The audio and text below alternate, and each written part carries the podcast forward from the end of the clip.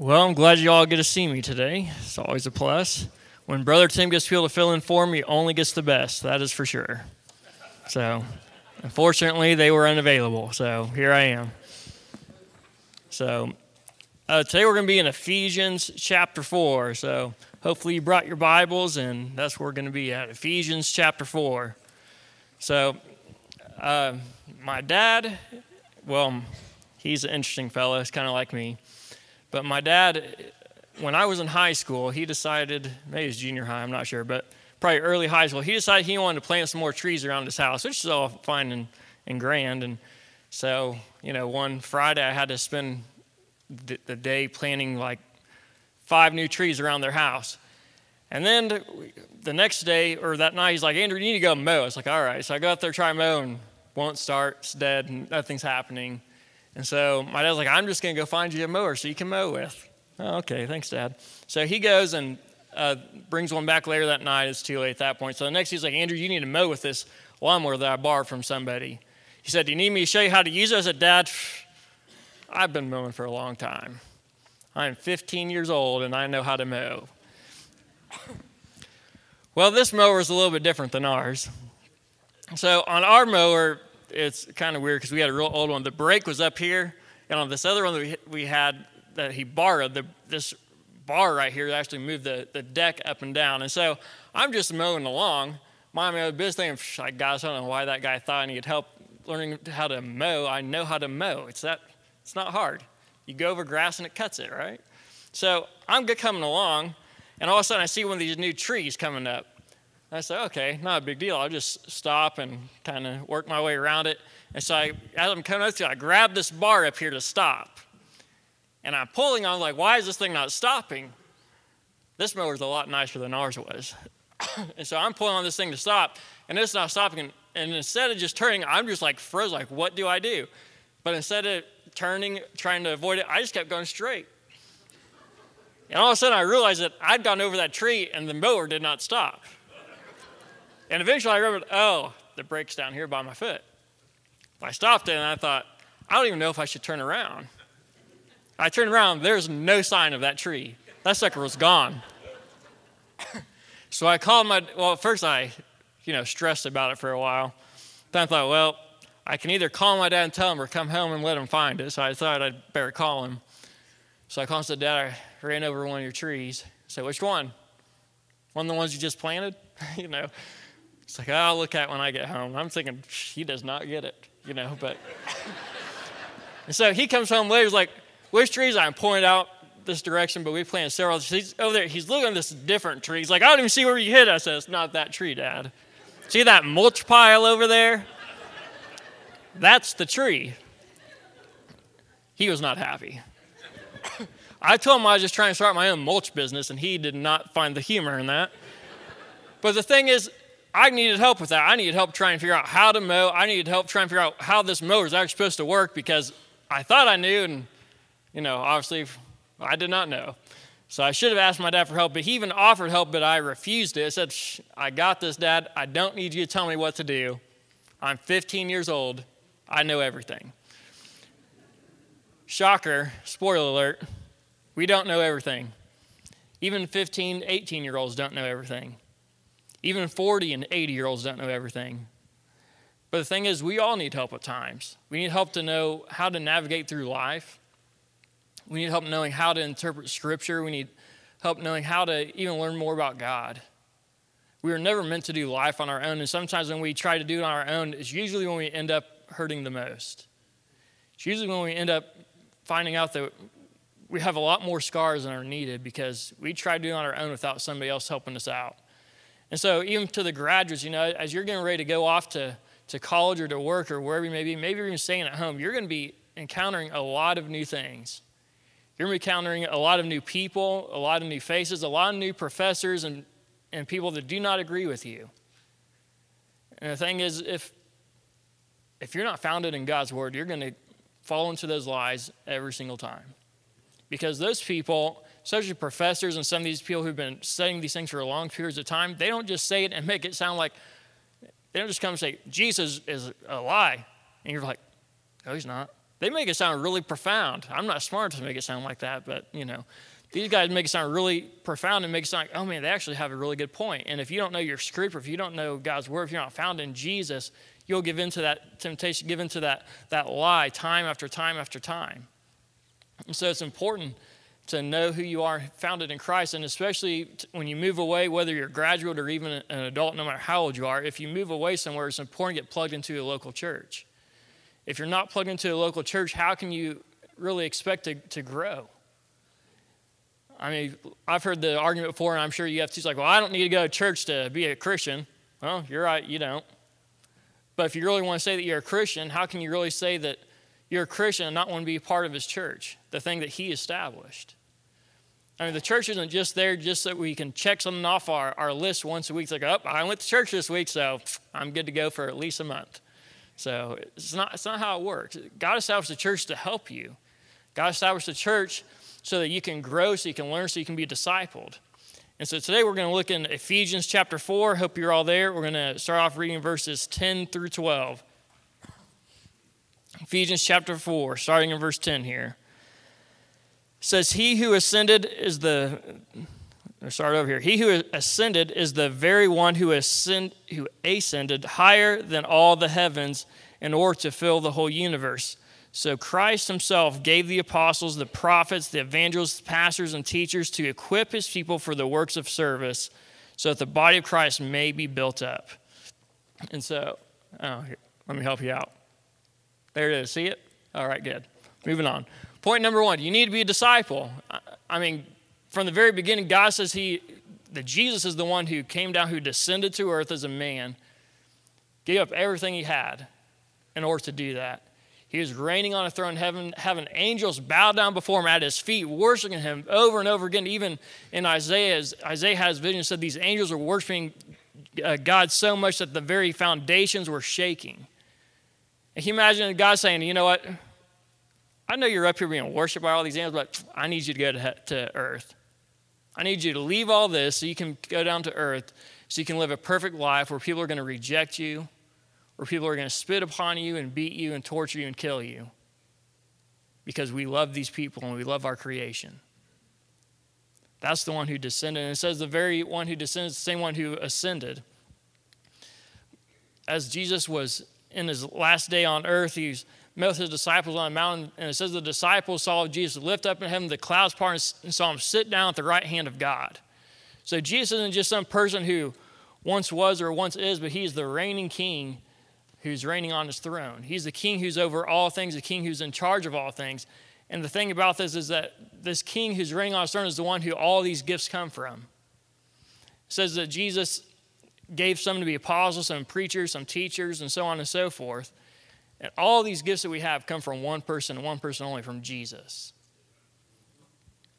But it's not just that. So he says he gave all these gifts for one thing. It says to equip the saints for the work of the ministry.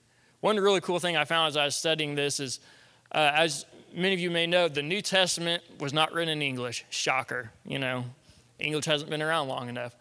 But it's written in Greek, and in the original Greek language, this word equip means to restore to the original or the former condition.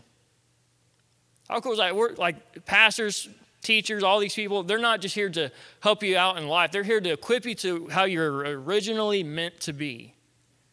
They're here to equip you how God meant you to be from the very beginning, to be the person who's serving Him alongside, doing the work of the ministry. The work of the ministry is the thing that all Christians are called to do. They're called to serve. It's not just for the elect, these people who we see as, oh, these are the elect, these high and lifted up people. No, it's not for that. The work of the ministry is for all people, it's for all Christians. And if you're not serving in ministry, then you're really not following Jesus like you're supposed to be. And as you find new churches, graduates, as, as you find new churches to plug into, find people who will help you out. If you're not finding a place where you can serve in, you're going to be missing out on a huge part that God wants to bless you with. And that's the same for all of us here, too. We all have to find places to serve. And, serving is not just simply, well, I did my thing once a year, so I'm good to go. God, I served you. I'm good for 364 more days. That's how it works, right? No, not at all. And so serving Jesus is a constant daily thing. It's not just a once, once a, a year thing. It's not just, well, whenever I feel like it, or whenever my life calms down, or whenever I finally have time. Serving Jesus is a daily thing that God has commanded us and called us all to do, and to not do that is really to, to live in sin. And so it says we're not just to equip them, but we're to equip the saints for the work of the ministry so that the church may grow in faith. And so I have these chairs here, as you might have noticed. Like, what in the world is this guy doing with chairs? That's why this podium's not here, because I wanted you to be able to see these. These chairs look a little bit different if you can't tell. This one looks nice and polished, one you probably want to sit in. This one, not so much. Although this rustic look is really becoming to fade. So I can sell this to you for $500 after we're done, in case you're wondering. There's a price for everything. But this chair is not how it's meant to be.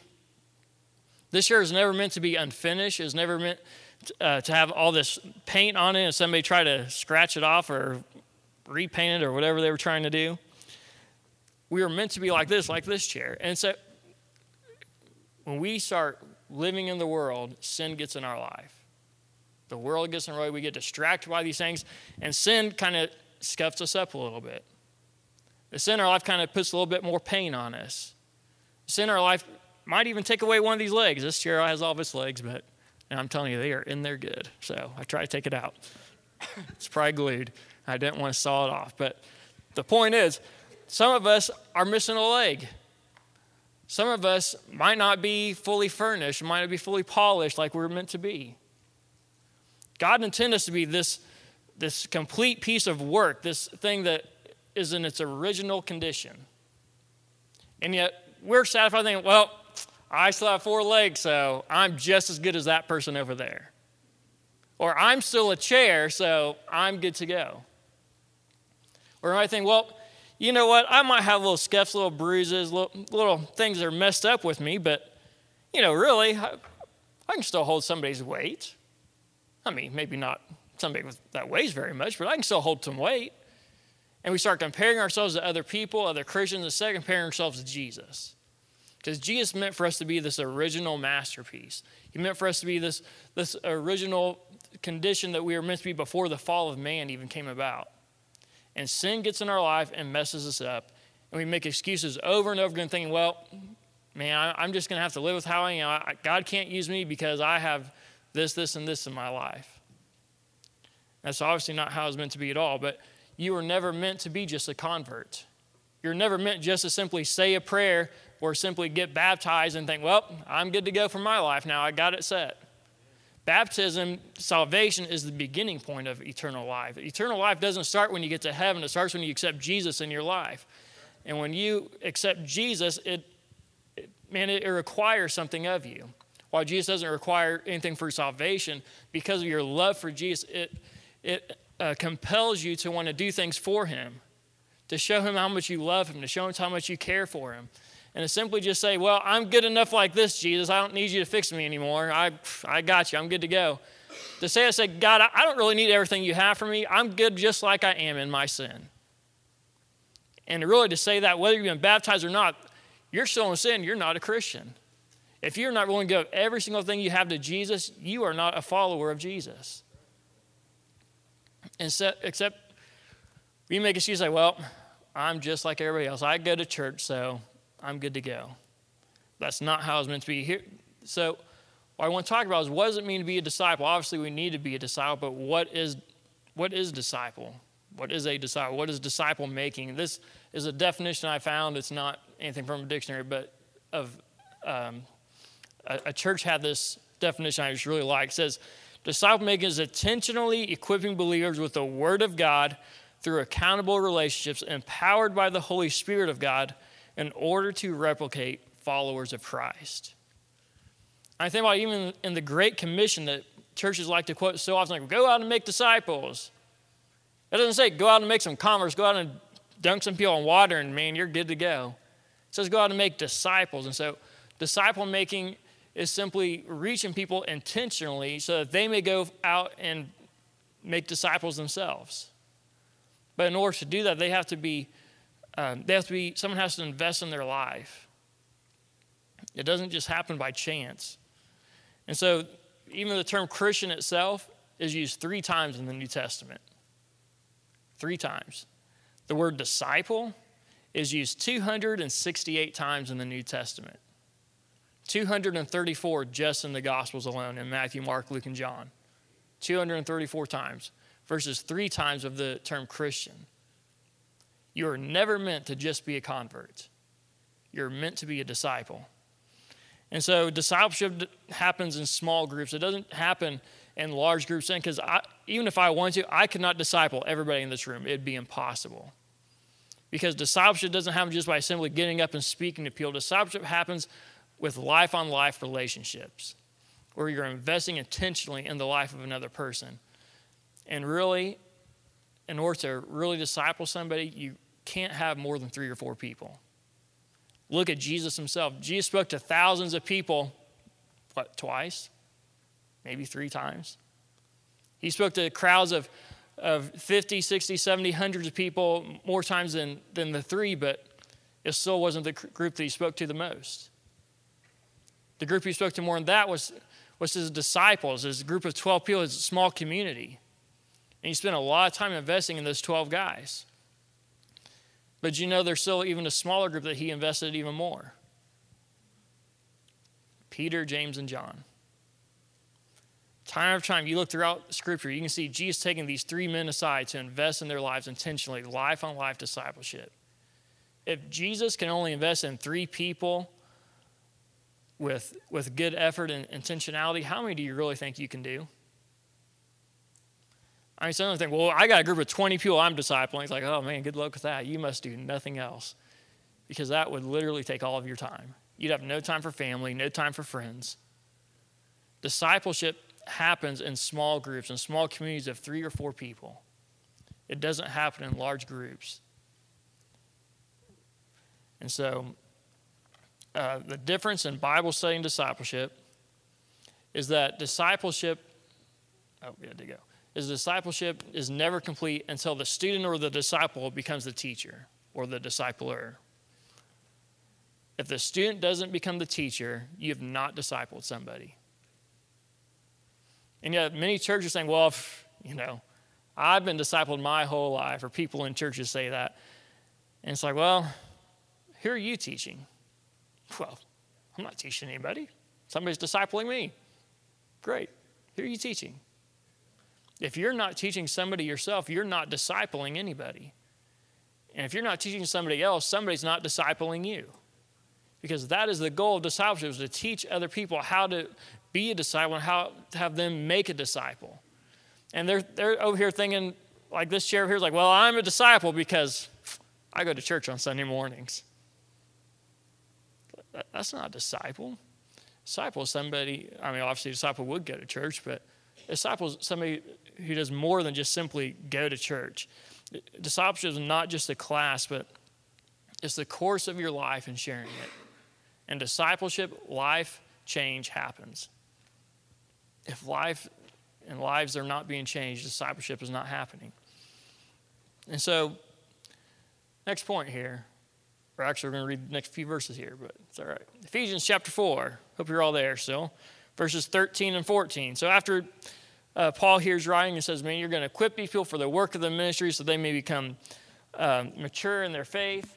And then in verse 13, he picks up again and he says, um, uh, they're going to, Christ is going to build everybody up until we reach the unity in faith and the knowledge of the Son of God and become mature, attaining the whole measure of the fullness of Christ. Then in verse 14 says, Then we will no longer be infants tossed back and forth by the waves and blown here and there and by every wind of teaching and by the cunning and craftiness of people and their deceitful scheming.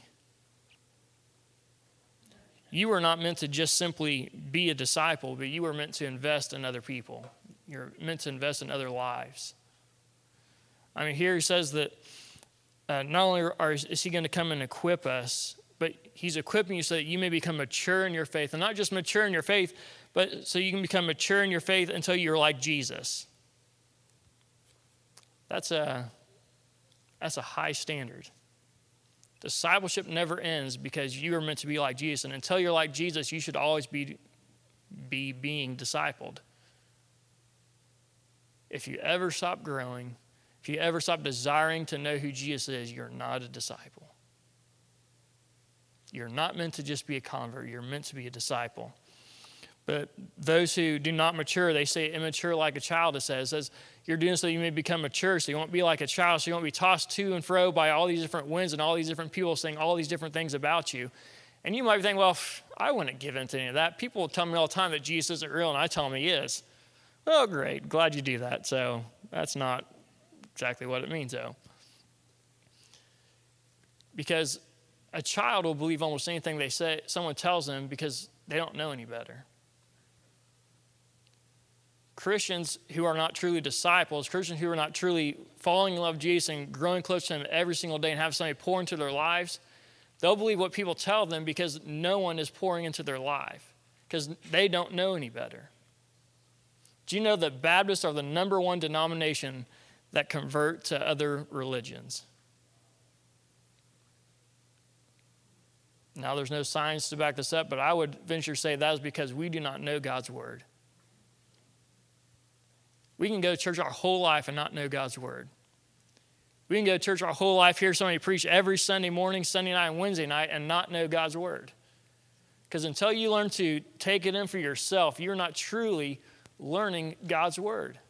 You're just taking somebody else's word for it. Yep, my pastor said it once, so it must be true. Then you go to college, and all of a sudden, this professor says, Your pastor's a liar. You're like, What? My parents, your parents are wrong too. And all of a sudden, they start questioning everything that they've ever believed in because someone is presenting something to them in such, um, in such a way that they have no choice but to think, well, that must be true because they present a really good argument. If someone can convince you to be a Christian, someone else can convince you not to be a Christian. Discipleship is about life change. If your life isn't changed, if you're not giving everything over to Christ, you'll be tossed to and fro by the wind, just like a child would be. It happens over and over and over again. So when I was in high school, I had this friend named Mitch. And Mitch was a senior when I was a freshman, and for some reason, he decided that he was going to be my friend. And I thought, I have a senior who's my friend. Man, this is the greatest day of my life. I don't know what he said to me ever. I couldn't tell you one conversation we ever had, but he is my friend. Well, I can tell you one conversation, I'll tell you in a second. But for some reason, he decided that we were going to be friends, and I was okay with it because Mitch was also the biggest, buffest, strongest guy in the entire school. This might be surprise you because I was pretty big myself. So, but me and Mitch, we were pretty good friends, and we both played on the soccer team. and there's one tournament we were going to, I believe is in Oklahoma, if I remember correctly. And as we were traveling there, the seniors got to ride in their own van because apparently they're special and they need their own space. So the freshmen and sophomores and juniors were all riding in this school van. And they start talking about random things that, you know, the freshmen, there's like three of us that made the team. We're just like sitting on the front row up by the coach, scared to death. You know, it's like, what are these guys going to do? Now, I've never wanted to pick a fight, but if someone starts picking on me, I just don't put up with it, which doesn't necessarily go over well for me. I've since learned not to do that because some people are much bigger than I am, and that's not smart. But as we were traveling, these uh, juniors started I don't even know, they're talking about playing on the field and distracting people. And so, how can we distract people? And they started talking about all these different ways. And I pointed out this one junior. I said, Well, this junior, his name is Mark. So we can just get Mark's girlfriend out there and pff, no one will be able to notice. And apparently, that was the wrong thing to say because he jumped over three seats and started beating me. And the coach went like this, just turned the mirrors like, You had that coming, boy, you know. Sometimes, when you're a freshman, you don't quite realize to keep your mouth shut. Let me just teach you all that right now. You can get beat when the adults allow it. Not that I ever would, but you know. But the thing is, I was like, after that happened, I thought, I'm telling you, I had bruises and welts all over me. It was, oh man, it was bad. But at the same time, like, well, I deserved it, kind of thing. So not a big deal. Until later, Mitch came up to me and said, I heard something happened on the van. So, yeah, I said so. I was like, what happened? And so I kind of told him what happened. And He said, Well, I'll take care of it for you. It's like, I don't know what that means, but thanks. Well, all I know is about 30 minutes later, some junior came up to me almost crying and apologized. And I thought, it is good to have a friend like Mitch. and so, but you know, even though Mitch might not have invested in my life spiritually, just having somebody there in my life that would take an interest in me and, and the things of my life meant the world to me. You know, and, and I can probably say that besides outside of my parents, there was no one that really invested and discipled me when I was in junior high and high school. I mean, it, it just didn't happen. And then I went moved to Texas at one point, and I was in my early 20s, and I basically still am, as you can tell, but you know. But uh, as I was living in Texas, I met this guy. His name was Pinky. Well, that's his nickname, but it's what he went by. And Pinky was a retired man. He's about 70 years old, and me and Pinky did everything together. And Pinky started investing in my life and started discipling that. And that was really the first time someone took the time to disciple me. But me and Pinky did everything there. We went, me and the 70 year old man went to movies together. I mean, we went and played putt putt together. I mean, it was fantastic. It, I mean, he is a great guy. And everybody in the church thought, this is so weird. They, they come to me, he's like, hanging out with your 70 year old friend tonight? I said, Absolutely. I mean, the guy's awesome. Especially because he bought my lunch every Sunday, so that was even greater. on a side note, I'm always available for lunch on Sunday. So, but, but you know, when Pinky started investing in my life, when he started doing that, even it, it reminded me a lot of how Mitch invested in my life when I was in high school. Now, Mitch might not have put the effort in for the spiritual side, and he might not have had much of the spiritual side. But when Pinky started investing in my life, I had those same kind of feelings like, man, it, it is so good to have somebody invest and truly care about me. And, and when we are part of discipleship, it is important to find other people you can invest in. It's not just simply finding somebody to pour into you, but it's finding somebody else that you can pour into as well. And so uh, you are never meant to just be a disciple because you are also meant to become the teacher and become the discipler. And so the purpose of being disciples is to become mature and equip other believers for the work of the ministry. Did that change? Oh, yeah. So you're meant to equip others to become disciples.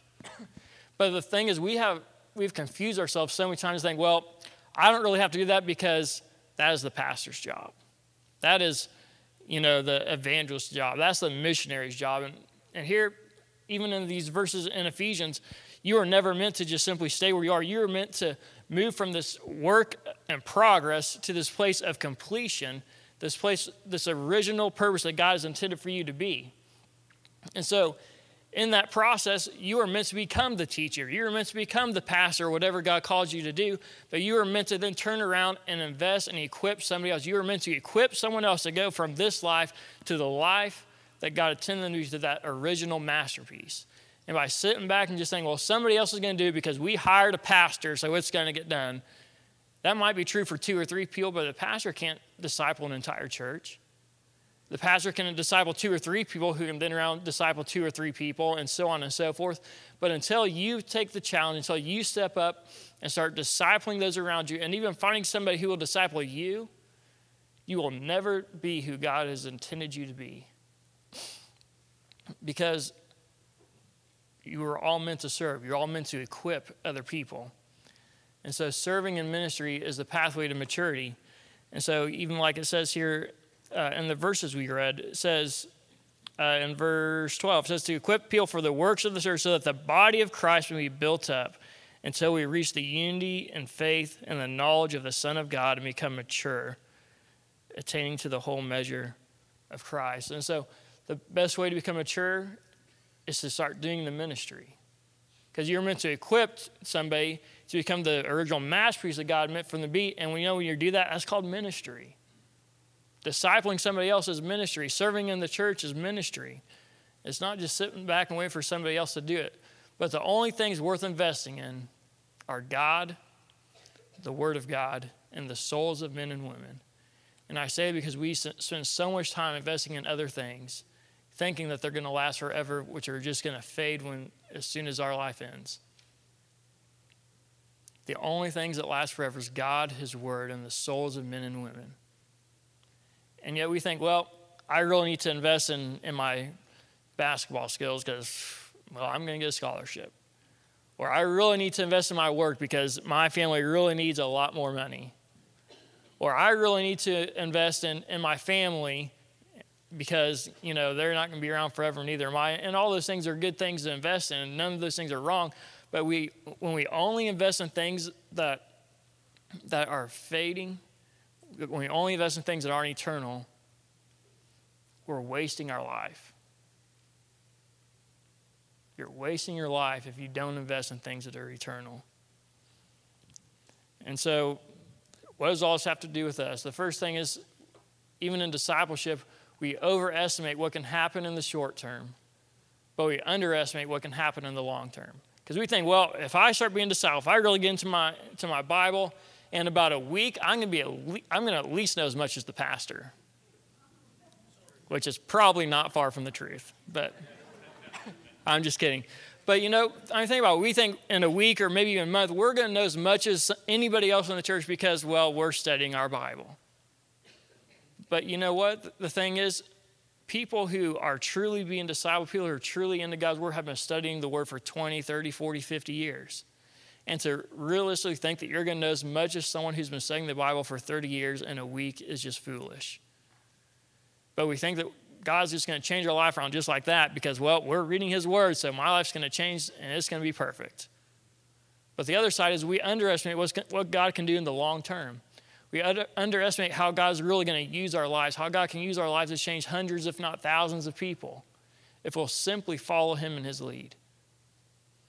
But until you're ready to be a disciple, until you're ready to lead somebody else and let somebody else also invest in you, you're never going to see those results. And so, uh, Christians uh, are some of the best people at making excuses. I mean, they, they really, they're like, well, I got to wash my hair today, so I can't go to church. Or today, well, man, my, my toe's just really hurting because I stubbed it last night. It, I might as well just stay home. Or, man, I got this ball game to go to, or I got this or that, or whatever it isn't. And we're really good at making excuses. We can even make it sound really good and make others think, yep, they're right. They must be, have it all together. But the thing is, God's not looking for excuses. He's looking for people who will get up and do the work. He's looking for people who will serve and do the ministry that God's called them to do. You were never meant to just simply sit back and do nothing. And so, if, you are not being discipled and if you're not discipling others, and you cannot grow in your faith. You have to take the time to invest in it. But here's a few things a disciple is a disciple is accountable. A disciple is reproducing other disciples. A disciple is missional, looking for ways to serve a disciple loves the church and everything about you. I, I really believe that if someone is truly a disciple, they're going to want to be in church every single time the doors are open. And that might be a shocker for some people because, especially in the United States, we've almost made to where, well, if you go on Sunday mornings, you're good to go. And there's nothing wrong with going to church on Sunday mornings. That is a great thing to do. You should all be here on Sunday mornings to worship. But if you truly want to be a discipled, why wouldn't you put in as much time as you can to be uh, to be to allow somebody to invest in you and be a disciple. It, it doesn't make any sense that we just think, well, I can go to church once a week and I'm going to be a discipled. That doesn't make sense at all. I was saying, well, I can go to work once a week and I can probably make at least you know 100000 a year. Uh, I mean, it doesn't work like that. To, to make money, to be a disciple, any of those things, it takes work and investments. You can't just do it once a week. You got to be able to do it as often as you can. So if you're not being discipled, you're not growing in your faith. But a disciple also knows his Bible. A disciple loves to serve people. A disciple loves to love people. And a disciple, to simplify it, a disciple obeys Christ. And even partial disobedience to Christ, or even partial obedience, is still disobedience. Following Jesus requires everything you have. Whether you're going to college, whether you're working somewhere, whether you're a parent, whether you're in high school. If you truly want to grow closer to Christ, if you truly want to follow Him for a lifetime, it takes radical obedience.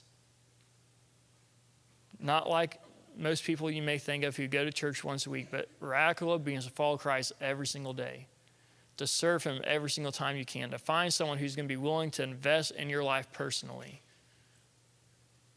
Not only that, but to find somebody else whose life you can invest in. Man, there's many ways to get involved. There's many ways to make disciples. One of the things that we're going to start doing a lot more of, uh, even with our youth, is we want to start connecting them with adults who will be willing to even pray for them. You might not know how to disciple somebody because, you know, you're really good at making excuses. You might not think you know enough. But simply just agreeing to pray for a student every single day could make a world of difference. And then that prayer might turn into a discipleship. And we want to start connecting students and connecting adults who are willing to pray for them, and as soon as we can. But we don't want people who are going to say, I'm going to pray for them and then never show up to church again. We want people who want to say, yeah, I'll pray for them and never talk to them. We don't want somebody who'll say, yeah, I'll pray for them and then forget to pray. We want people who will take it seriously, who really will pray for these students. If you haven't noticed, the world is a very hard place to live in. High schools are, seem to be getting tougher and tougher. More and more issues are popping up. How can we invest in those in the lives of the next generation? If we're not investing in the lives of the next generation, can you really say that you're a disciple?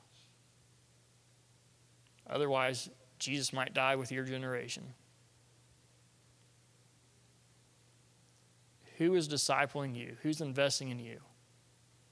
And who are you investing in, or, or who are you going to look to invest in? Don't say this same piece that's full of sin your whole life. Work to become this masterpiece, this original purpose that God's intended you to be, and look to make somebody else that same masterpiece. Who will you invest in, and who will invest in you? And let's pray. Jesus, I just thank you for the work that you're doing in this church, the work you're doing in our lives. God, I pray just that even as we're here today and, and even talking about discipleship, God, that you would stir our hearts to, to want to know you more. God, that you'd move in our lives, that we would that we would seek to find someone that we can invest in. God, that we would seek to find someone who would invest in us. Jesus, I pray that as we continue this day of even celebration of our seniors, God, that we would remember to pray for these seniors as they start this new chapter in their life. God, that we would even find people that we could just simply pray for and invest in. Jesus, man, our, our lives are full of sin. God, we can make excuses of not knowing enough or not knowing what to do. But God, I pray that we would stop making excuses and would start doing the ministry that you've called us to do. God, that we wouldn't just think it's the pastor's job or, or the job of a missionary, but God, that we would realize that it is our job to do your ministry, to do your work, that we'd go out and equip people for the ministry you've called them to do.